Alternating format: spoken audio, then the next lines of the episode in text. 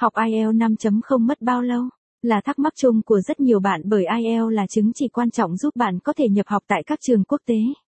Tuy nhiên, nhiều bạn trẻ suy nghĩ lấy được tấm bằng IELTS rất khó và chưa xác định việc học sẽ kéo dài trong bao lâu. Hôm nay, hãy cùng Anh ngữ du học ETEST giải đáp thi IELTS 5.0 có khó không và tìm hiểu lộ trình ôn thị hiệu quả. 1. Tiêu chuẩn cần đạt được ở mốc IELTS 5.02. Thi IELTS 5.0 có khó không? Thi IELTS 5.0 có khó không?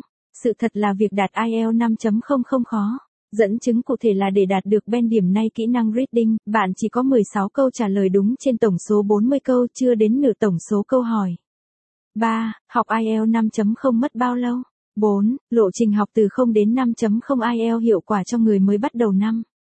Học IELTS 5.0 làm gì?